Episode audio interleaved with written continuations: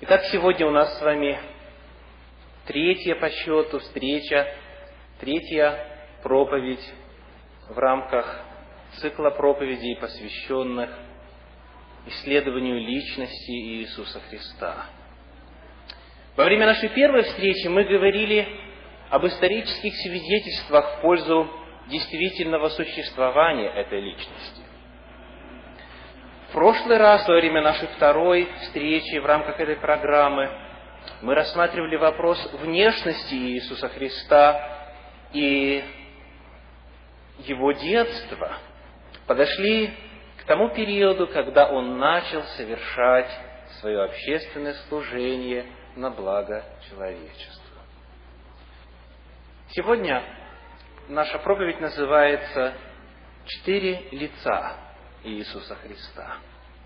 Четыре лица Иисуса Христа. Когда мы с вами открываем Новый Завет, для того, чтобы узнать информацию об Иисусе Христе, мы сталкиваемся с очевиднейшим фактом. Существует четыре различных повествования об этой личности. Евангелие от Матфея, Евангелие от Марка, Евангелие от Луки и Евангелие от Иоанна. Мы часто задаем вопрос, какое из Евангелий лучше всего читать сначала, какое ближе и понятнее современному человеку, какое из Евангелий более хронологично выстроено, какое из Евангелий полнее раскрывает смысл божественной природы Иисуса Христа. В любом случае мы сталкиваемся с четырьмя различными описаниями. Каков был замысел Божий, когда Он позволил в Новом Завете вместо одного повествования, вместо одного Евангелия, вместо одной записи об Иисусе Христе появиться четырем. Зачем нужно четыре? Какую цель преследовал каждый из евангелистов? Как быть с моментами, которые иногда представляются как противоречия в Евангелиях? Вот эти вопросы мы попытаемся осветить сегодня в нашей проповеди, которая называется «Четыре лица Иисуса Христа». Во-первых, немножечко о названии. На экране вы видите, как выглядит текст Евангелия от Матфея, первые вводные стихи в оригинале, на древнегреческом языке. И всякий, кто хотя бы немного знаком с этим языком, видит, что само название книги – немножечко отличается от того, как в синодальном, наиболее широко распространенном русском переводе значится. Оригинал использует такую фразу «ката матайон», дословно в соответствии с Матфеем. Или, как некоторые новые русские переводы предлагают, Евангелие по Матфею – Э, в некоторых английских переводах вы можете встретить слово according to Matthew, то есть согласно Матфею, или в изложении Матфея. Это не Евангелие Матфея, или Луки, или Марка, или Иоанна. Это Евангелие, которое было изложено через этого человека, через призму его восприятия, через призму его мировоззрения. Итак, Евангелие в соответствии с данными Матфея, Евангелие в соответствии с данными Марка, Луки и Иоанна. Вот таковы четыре различных описания, которые оставлены нам о жизни и служении Иисуса Христа. Евангелия занимают очень важное место в Новом Завете. Если мы посмотрим на статистику, окажется, что Евангелие занимает 129 страниц синодального издания Нового Завета, что в сравнении со 163 страницами всего оставшегося материала после Евангелий составляет 44% общего повествования. Нового Завета. 44% всего объема Нового Завета посвящается повествованию о жизни и служении Иисуса Христа. Это говорит о важности, которую этому вопросу посвящает Новый Завет. Жизнь Иисуса Христа является центром Нового Завета. И поэтому всякий, кто сталкивается с исследованием Евангелий, не зря потратит время, поскольку, изучив их и поняв их, он поймет половину Нового Завета. Из них все дальнейшее вытекает. На них или на идеях, которые в них изложены, строятся уже затем и деяния апостолов, и все послания Нового Завета, и в целом сам подход к взаимоотношениям с Богом, к устройству церкви, к решению многих практических вопросов вытекает из этих четырех основополагающих документов. Каким был жанр Евангелий? Что представляет собой эти письменные свидетельства жизни и служения Иисуса Христа? Определение жанра очень важно, поскольку если мы применяем правила истолкования, относящиеся к другому жанру, то в конечном итоге мы окажемся в лучшем случае в смущении а иногда просто в большом конфузе. Если мы историческое повествование будем читать как притчу или аллегорию, или научное исследование, как билетристику, равно как и наоборот, это будет неверно. Мы не сможем получить желаемого результата, и цель, ради которой то или иное повествование было написано, не сможет быть достигнуто. Давайте переведем очень интересный пример. Определение того, что такое Родина. Оно у вас на экране представлено в двух совершенно различных жанрах.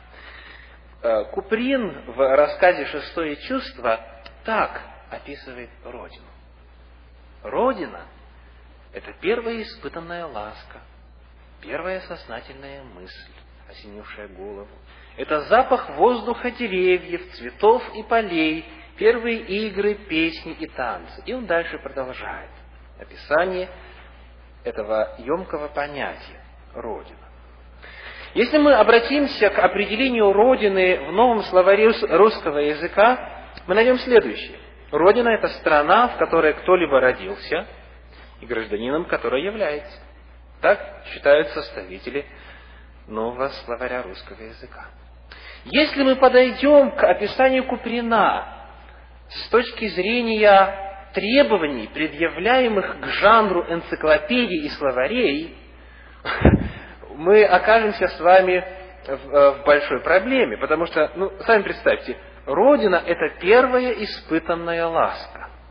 Если принять это буквально, если это принять строго научно, то это просто нонсенс, это неправда. Родина – это нечто совершенно иное. Для того, чтобы оценить во всей полноте и красоте глубину высказываний и размышлений Куприна, необходимо отнестись к жанру, в котором он писал серьезно. То есть понять, что это образный, символический в определенном смысле язык.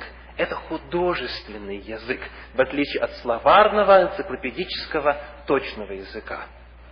Подобным же образом очень много противоречий и много проблем будут устранены, если мы к Евангелиям будем подходить в соответствии с правилами истолкования жанра, в котором они написаны. Многих проблем можно будет избежать, если мы перестанем относиться к Евангелиям как к исторической повести, или биографиям, или научному изложению фактов. Что же представляют собой Евангелия? К какому жанру они относятся? На этот вопрос исторически было предложено четыре главных ответа. Некоторые исследователи считали, что Евангелие представляет собой биографию, жизнеописание. Родился человек, получил образование, сделал то-то, умер тогда-то. или аритологии. Что это такое, мы поговорим сейчас, через минутку. Или лекционарии, или мидраж. Четыре жанра предлагалось для, для попытки определить, к какому же жанру относится Евангелие.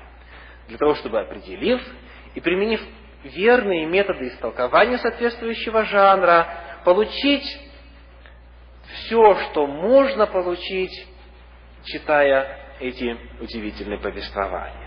Давайте рассмотрим каждую из этих точек зрения в отдельности. Является ли Евангелие биографией?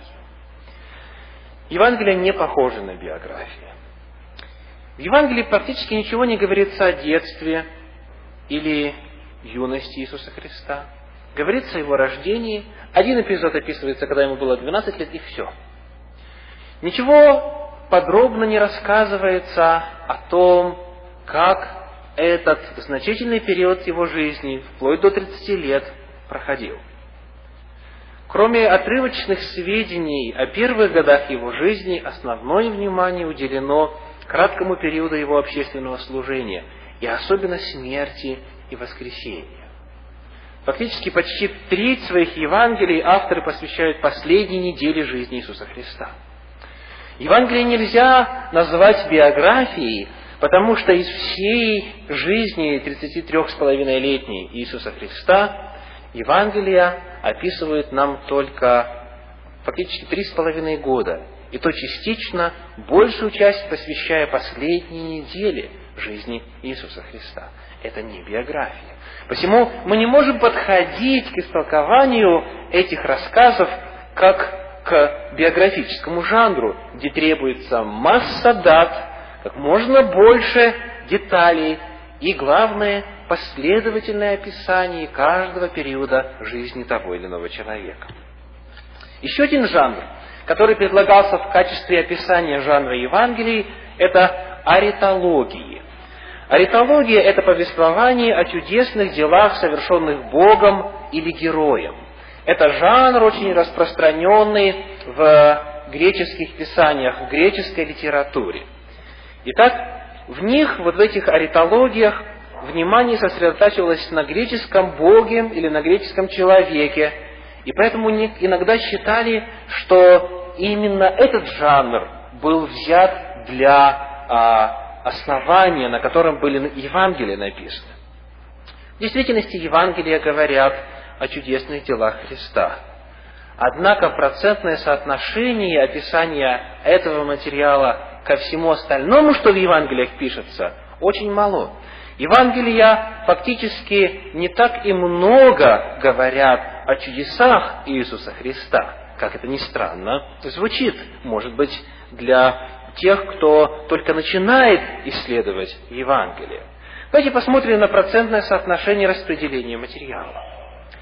Последние недели жизни Иисуса Христа, той, которая привела его к предательству, к бичеванию, к надруганию и в конечном итоге к смерти и воскресению, последние недели, описанию последней недели жизни Иисуса Христа посвящается в Евангелии от Луки 20% материала, в Евангелии от Матфея 25% материала, в Евангелии от Марка 37 и в Евангелии от Иоанна почти половина, 48. То есть мы видим, что Евангелие, вместо того, чтобы описывать, каким чудотворцем был Иисус Христос, скорее показывают, каким страдальцем Он был.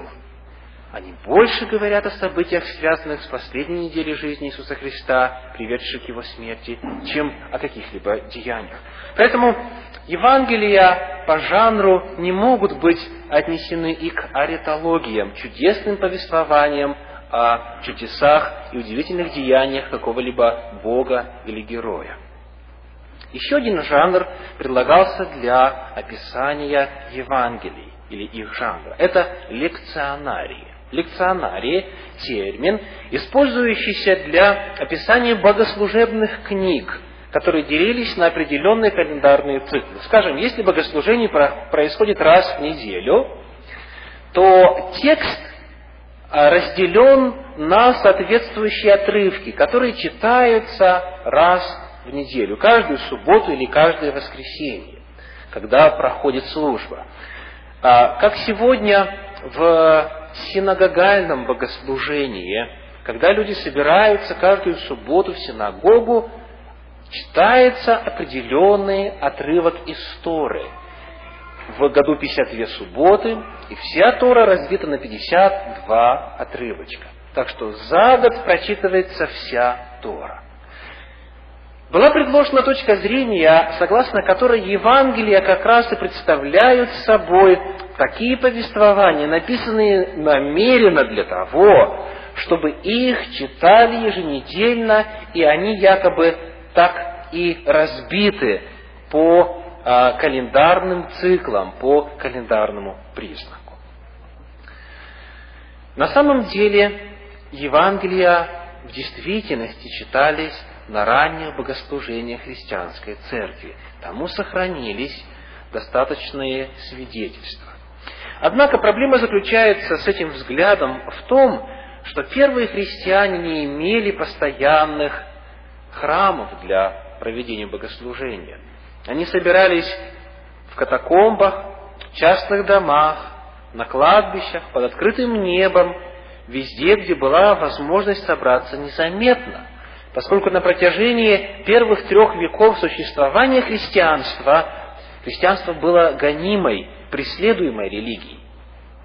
Поэтому не приходилось в те времена думать о составлении литургии, раз и навсегда жестко установленного порядка богослужений. Литургия как явление появляется только уже в IV-V веке в истории христианской церкви. Поэтому взгляд, согласно которому повествование Евангелии просто было приурочено и изначально было создано для того, чтобы читать определенные порции, расписанные а, по частям на каждую субботу, этот взгляд также представляется недостаточным и необоснованным. И, наконец, еще один вид, еще один литературный жанр предлагался для описания жанра Евангелий. Этот жанр – мидраж. Свое слово мидраж берет из древнееврейского, и а, это слово означает исследовать. Мидраж это комментарий на библейский текст. Этот термин используется в э, иудаизме, когда законоучитель берет какой-то отрывок из э, Танака, из канона Ветхого Завета и присовокупляет толкование. Евангелие в действительности содержит много цитат из Ветхого Завета. Используя эти цитаты, евангелисты часто показывают, в особенности Матфей, что пророчества, высказанные в отношении личности Мессии в Ветхом Завете, нашли свое исполнение в жизни Иисуса Христа. Однако Евангелие вряд ли можно назвать толкованиями, потому что они выступают как самостоятельные произведения. Более того, процент цитирования в Евангелиях также не очень значителен. Евангелие все-таки больше рассказывает об общественном служении Иисуса Христа, о Его смерти и воскресении, чем ссылаются на ветхозаветные тексты, являясь их толкованием. Ни одно из четырех предложений касательно жанра Евангелий не подтверждается в действительности тем, что мы находим в самих Евангелиях. Поэтому существует очень важный вывод в результате рассмотрения этих четырех попыток определить жанр повествований о Христе. Он звучит так. Этот вывод э, можно найти в книге «Введение в Новый Завет». Автор Гатри. Это перевод на русский язык издано в Санкт-Петербурге, издание «Богомыслие. Библия для всех» в 1996 году. Так вот, э, на четвертой странице этого издания сказано, так как до сих пор не существует общего мнения относительно жанра, которому можно их, то есть Евангелие, отнести, у нас здесь все основания считать Евангелия уникальными. Евангелисты были новаторами они создали стиль, они создали литературный жанр, который называется Евангелием. Евангелие – это не только весть, это еще и название жанра. Нигде, ни в греческой литературе, ни в литературе иных религий, восточных, нет ничего, э, которое бы полностью совпадало с подходом Евангелий. Посему, коль скоро Евангелие уникальны, нам нужно быть осторожными в истолковании этих текстов. Мы не можем подходить к истолкованию Евангелий с историко-критической э, стороны. Мы не можем применять историко-критический метод, как мы применяли бы его к уже известным нам литературным жанрам. К Евангелиям, поскольку они уникальны, следует и применять, соответственно, уникальные методы истолкования. О том, какие же эти методы, мы сегодня также этот вопрос затронем. Евангелия не похожи ни на что другое, что было написано в истории литературы, вплоть до сего момента. Евангелие от Марка, второе по счету Евангелие в нашем синодальном а, переводе Библии начинается так. Начало Евангелия Иисуса Христа, Сына Божия. То есть Марк здесь сам указывает жанр своего повествования. Он говорит, это Евангелие. Вот жанр, в котором они были написаны. Что же это слово означает? С греческого «евангелион» Евангелие означает просто «благая» или «добрая весть». Этот термин, термин «евангелион» использовался в религиозном культе императоров. Э, мы знаем, что в Римской империи императоры обожествлялись, как ранее фараоны и так далее, и так далее. И обыкновенно, когда какие-либо указы произносились императором, какие-то важные события в его жизни. Это сопровождалось соответствующими официальными заявлениями на всю территорию Римской империи. Появление божественного правителя мира, рождение его, его восшествие на трон, его указы, все это обозначалось термином «евангелион», благая весть. На одной из календарных надписей, найденной в Малой Азии, вот так говорится о дне рождения Августа, одного из императоров. День рождения Бога, мы уже упомянули, что они были богами или считались таковыми, был для мира началом благой вести. Используется греческое слово «евангелион», которое распространилось ради него. Итак, события, связанные с какими-то деяниями императора, который почитался Богом, в культе императора, а, обозначались термином «евангелион» – благая или радостная или добрая весть. В контексте Нового Завета слово «евангелион» получило значение «благая весть о спасении», о спасении через Иисуса Христа. Как составлялись Евангелия? Каким образом к нам дошли эти документы? Как этот процесс составления повествований происходил? Когда мы читаем послание Нового Завета, мы сталкиваемся с тем, что исследователи называют одномерным уровень. Послания написаны на одномерном уровне. То есть есть автор, в данном случае апостол Павел, который в 54 году пишет послание Коринфянам.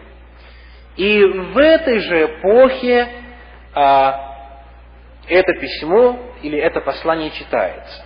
Есть автор, он сам создает идеи, он сам записывает и посылает адресату, который тут же читает и понимает, поскольку они говорят на одном языке, живут в одной эпохе. Евангелие или процесс написания Евангелия немного более сложен. Известно, что Иисус Христос сам не писал. То есть Он не оставил ни одной строчки он сам не оставил письменных памятников о себе. Поэтому у нас есть события, которые происходили в районе 30-го года нашей эры. Затем есть автор, который спустя несколько десятилетий по памяти написал повествование о событиях уже двух или трех десятилетней давности. Существует разрыв, разрыв по времени между обстоятельствами и их описанием. Поэтому в случае с Евангелием от Матфея мы видим двухмерный уровень Евангелий. Ранние события с Иисусом, затем запись евангелистом Матфеем примерно в 60 году нашей эры и а, аудитория, которая преимущественно составляла, э, составлялась из евреев, также в 60 году читает это Евангелие. Далее, когда мы смотрим на Евангелие от Луки, например, мы там еще более сложную структуру обнаруживаем. Там трехмерный уровень. То есть, события, связанные с жизнью э, и смертью Иисуса Христа, произошедшие около 30 -го года, затем устные и письменные источники, которые Лука, как он сам говорит, собрал, тщательно все исследовал, систематизировал, и затем теперь уже сам Лука, примерно в 75 году нашей эры, пишет свои Евангелия, основываясь на устных и письменных источниках. И язычники, к которым он главным образом обращался в Евангелии, тогда же в 75 году читают об этих повествованиях. То есть, здесь мы видим уже отдаленность по времени, и вот эти факторы важно принимать во внимание, когда мы сравниваем четыре Евангелия. Мы видим, что они немножко друг от друга отличаются. Они отличаются по описанию, они отличаются по цели, они отличаются по языку, по событиям, которые упомянуты и так далее. Отчасти эта разница объясняется тем, что они по-разному просто были написаны. Некоторые евангелисты были очевидцами и по памяти восстанавливали события, некоторые не были очевидцами и произведя расследование, просив очевидцев и собрав письменные документы, составили повествование. Коль скоро исходный материал был разным, соответственно, и результат также может отличаться друг от друга. Какова же была цель каждого из евангелистов, когда они рисовали четыре лица Иисуса Христа? Давайте посмотрим на эти Евангелия бегло, и э, если вы записываете, начинайте записывать цифры, потому что мы будем говорить очень быстро. Матфей был очевидцем событий, произошедших в течение примерно последней половины служения Иисуса Христа. Он сам лично присутствовал, он значительную часть служения Иисуса Христа наблюдал своими руками. По длине и полноте Евангелия от Матфея уступает только Луке. Есть такое понятие, как согласование Евангелий. То есть, когда все Евангелия сложили вместе и посчитали, сколько случаев описывается вообще всеми четырьмя евангелистами. Оказалось 179 эпизодов. 179 случаев из жизни Иисуса Христа от начала до конца описывается в сумме э, всеми четырьмя евангелистами. И вот из этих 179 случаев, упоминаемых в согласовании Евангелии, Матфей дает 95 случаев, что составляет 53% из всего того, что евангелисты в целом написали. И 14 из этих а, случаев уникальны. Матфей стремится сгруппировать события в тематическом порядке. В результате его повествование часто отклоняется от строгого хронологического порядка. То есть, если он начинает притчи о Царстве, он их собирает все вместе. Все, что Христос о Царстве Божьем сказал, он помещает в один блок. Далее он отдельно собирает все, что Христос говорил по поводу своего пришествия. Он отдельно собирает информацию о служении Иисуса Христа в Галилее. То есть, он идет не хронологически, а тематически – Поэтому от хронологического порядка он иногда отклоняется. Далее. Матфей преимущественно рассказывает проповеди Христа и другие беседы, такие как Нагорная проповедь, главы с 5 по 7, наставление 12 в 10 главе, проповедь у моря в 13 главе, последний день научения в храме, главы 21 и 22, и второе пришествие, главы 24 и 25. Он любит рассказывать, пересказывать проповеди очень подробно, проповеди Иисуса Христа. У Матфея записано 21 из 40 притч, рассказанных Иисусом Христом. И 20 а, из 35 чудес. Итак, Христос рассказал 40 притч из того, что мы узнаем из всех четырех Евангелий, и совершил 35 пять чудес, опять же, записанных всеми евангелистами. Марк. Марк не был очевидцем событий, которые описывает. Он, как говорит Новый Завет, путешествовал с Петром и был его помощником. Поэтому исследователи считают, что материал Евангелия от Марка является фактически изложением, упорядоченным изложением проповеди апостола Петра. Марк упоминает 79 из 179 случаев, перечисленных в согласовании Евангелия, то есть около 44%. Или почти столько же, сколько Матфей, но Евангелие от Марка значительно меньше Евангелия от Матфея. То есть, когда вы читаете Евангелие от Марка, вы видите буквально событие за событием. Одно сменяется другим. То есть, у вас создается впечатление стремительности, когда вы читаете это повествование. Он почти столько же говорит, сколько и Матфей, но его Евангелие намного-намного меньше. Евангелие от Матфея 28 глав, Евангелие от Марка 16 глав. Далее. Марк упоминает 18 из 35 чудес Иисуса Христа, но только шесть из его притч.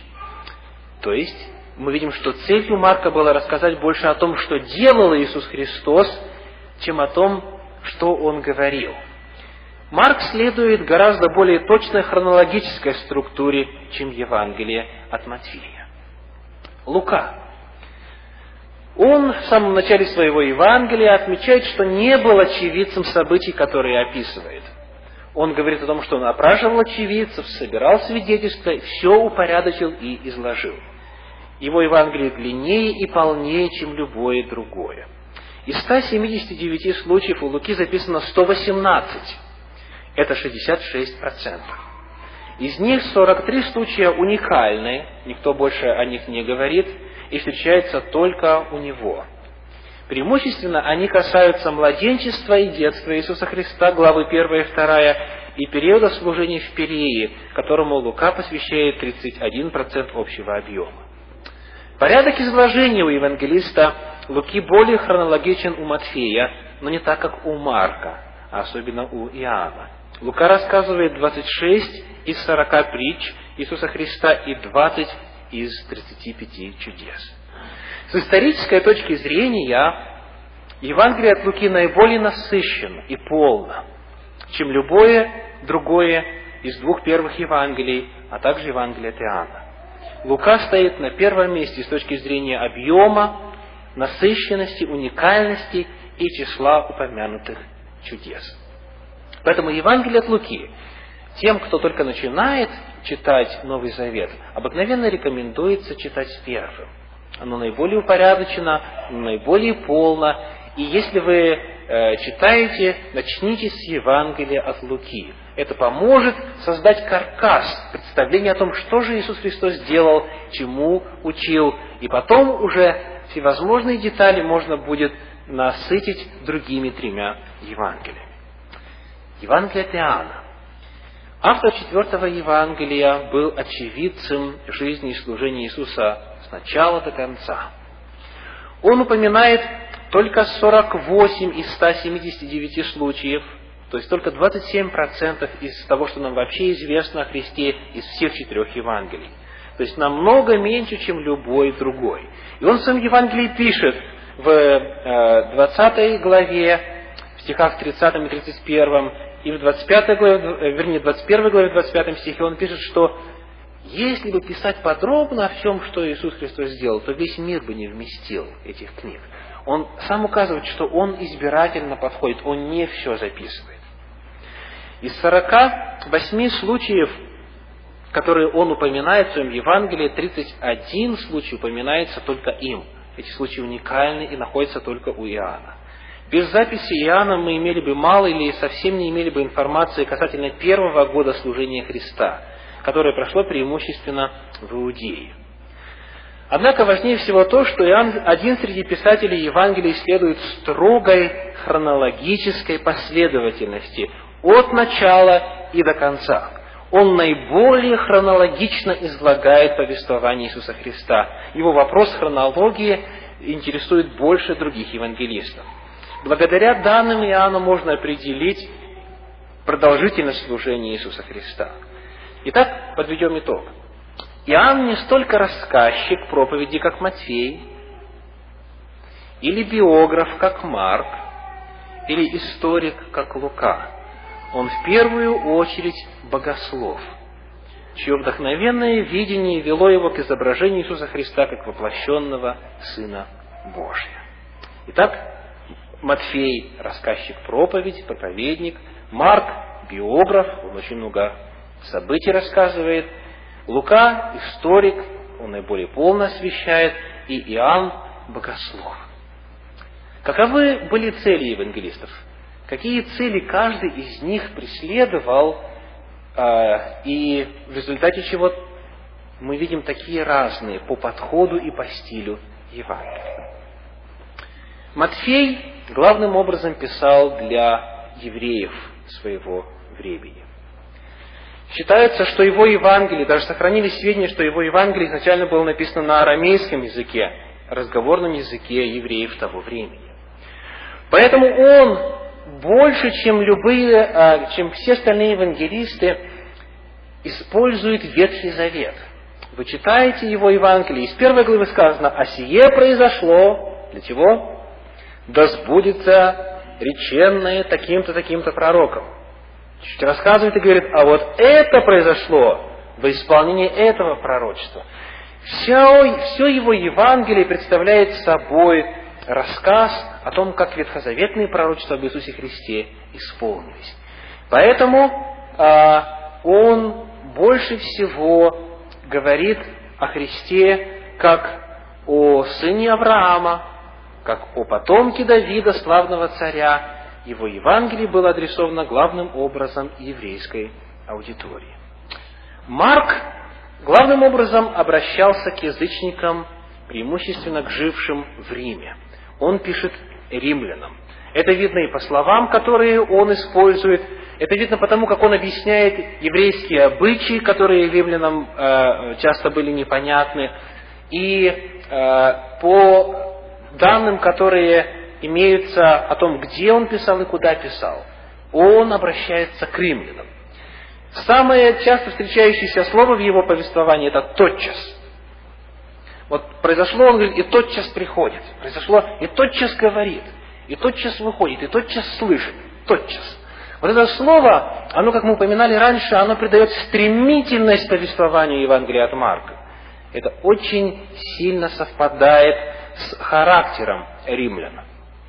Стремительное, быстрое, действенное, он показывает очень много чудес Иисуса Христа, он показывает Иисуса как чудотворца, как Бога человека, как того, кто своими действиями доказывает, что он не просто человек. Евангелист Лука пишет главным образом язычникам, которые жили за пределами Рима. Он использует очень много случаев, когда Христос именно с язычниками общался. Он показывает родословную Иисуса Христа и не заканчивает ее на Аврааме, как делает э, Матфей, а идет до Адама, до родоначальника всего человечества. Он подчеркивает, как Христос служил конкретным нуждам людей, то есть он показывает человеческую природу Иисуса Христа лучше, больше и полнее, чем любой другой из евангелистов. И, наконец, Иоанн главным образом пишет свои Евангелия для того, чтобы решить некоторые богословские разногласия. Дело в том, что распространившаяся тогда уже в конце первого века ересь гностицизма, согласно которой Бог Ветхого Завета – это один Бог, а Бог Нового Завета – это совершенно другой Бог – уже находила дорогу в церковь. Поэтому Иоанн на протяжении всего своего Евангелия показывает, что Иисус Христос – это Бог, Бог Ветхого Завета. Слово было Богом, стало плотью. Так Бог возлюбил мир, что отдал своего Сына. Не Сын возлюбил мир, чтобы умилостивить Отца. И так далее, и так далее. Все его Евангелие показывает, что, как говорит Христос, «Я и Отец одно». Кто ты, задает ему вопрос, он говорит, от начала сущий, как и говорю вам. Евангелие от Иоанна больше всего нацелено на то, чтобы разрешить богословские споры его времени. Итак, какие же главные правила истолкования Евангелия? Первое. посмотреть, какими словами передается отрывок в других Евангелиях. Если вы исследуете какой-то вопрос, посмотрите, как другие евангелисты, какие слова они используют. Потому что у них была разная аудитория, и, возможно, какая-то аудитория ближе к нам, чем та, э, слова, обращенные к которой нам непонятны. Например, в Евангелии от Луки сказано, кто не возненавидит отца и матери, и братьев, и сестер, и жены, и детей, тот не может быть моим учеником. Фу. Возненавидеть своих родных, это нам непонятно, правда? Но когда мы тот же самый отрывок читаем в Евангелии от Матфея, где сказано, кто любит отца или мать более, нежели меня, тогда это нам понятно. Речь идет о приоритетах, что должно быть на первом месте, что на втором месте и так далее. Итак, первый э, принцип – посмотреть, какие слова используются в других Евангелиях для передачи той же самой мысли. Во-вторых, посмотреть, в каком контексте предлагается этот рассказ другими евангелистами. И часто контекст помогает решить весь спор. Например, в Евангелиях есть фраза «Кому простите грехи, на том и тому и простятся. Кому, кому оставите, на том и останутся». И два раза евангелисты, например, Иоанн и Матфей, в 16 главе не сопровождает это комментариями, но только в 18 главе он показывает, что речь идет о прощении всею церковью. Речь идет о взятии на замечание или об отлучении от церкви, на что церковь имеет право либо простить, либо не простить. Третий принцип, очень важный. При наличии расхождений в описательных деталях повествования доверять больше тем евангелистам, которые были очевидцами. Кто был очевидцами? Матфей и, и Иоанн. Матфей и Иоанн были очевидцами. Марк и Лука не были очевидцами. Например, э, Марк и Лука говорят, что в стране Гадаринской Христос исцелил одного бесноватого. Матфей говорит, что их было двое. Матфей сам там был. Для Марка и Луки было важно отметить сам факт, что исцеление произошло. Их детали не интересовали, не интересовали один или два или три. Матфей там был, поэтому там было именно два, он был очевидцем. И, наконец, четвертое правило и последнее, различие в деталях, считать соборной информацией проливающий полный свет на произошедшие события. Например, с надписью, которая была на кресте. «Сей есть Иисус, царь иудейский», так Матфей говорит. Марк говорит просто «царь иудейский» было написано, как обвинение Христа. А Лука говорит «сей есть царь иудейский». У Иоанна Иисус Назарей, царь иудейский. Если мы все собираем вместе, у нас более полная картина получается. Итак, четыре лица Иисуса Христа. Каждый евангелист оставил нам свой облик. Проповедник, тот, кто творил чудеса, тот, кто удовлетворял человеческие нужды, и тот, кто был Богом. Четыре лица. Эти лица, подобно тому, как когда мы смотрим на радугу, помогают нам больше понять, всматриваясь в различные оттенки, всматриваясь через разные призмы, больше понять смысл этой уникальной личности Иисуса Христа. В следующую субботу мы продолжим с вами исследование личности Иисуса Христа и поговорим о многих важных и интересных моментах.